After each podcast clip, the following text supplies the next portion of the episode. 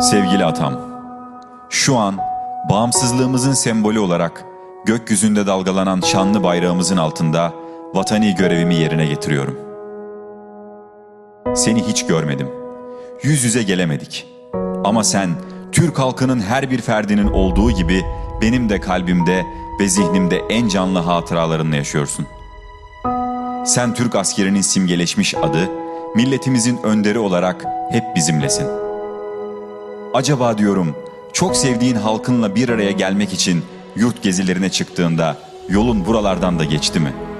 İçtimalarda, nöbet dönüşlerinde bunları düşünürken bizlere bıraktığın bu özgür vatanda yaşadığım için büyük gurur ve mutluluk duyuyorum.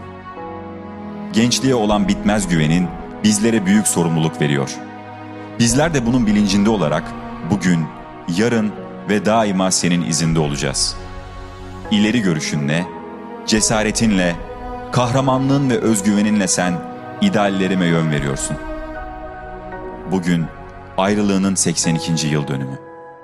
Benim için seni sevmek, özgürlüğü ve bağımsızlığı, 23 Nisan çocukları, 19 Mayıs gençleri, dünyanın en aydınlık yüzü Türk kadınları gibi sevmektir.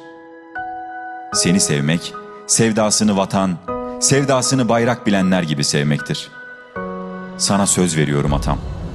Tarihimizden aldığımız güç ve geleceğe olan inancımızla bıraktığın emanetleri çok daha ileri götüreceğiz. Mehmetçiğin olarak içinden çıktığımız ve bir parçası olmaktan gurur duyduğumuz Türk milletiyle birlikte yaşama veda edişinin 82. yıl dönümünde seni saygı, şükran ve minnetle anıyoruz. Huzur içinde uyu.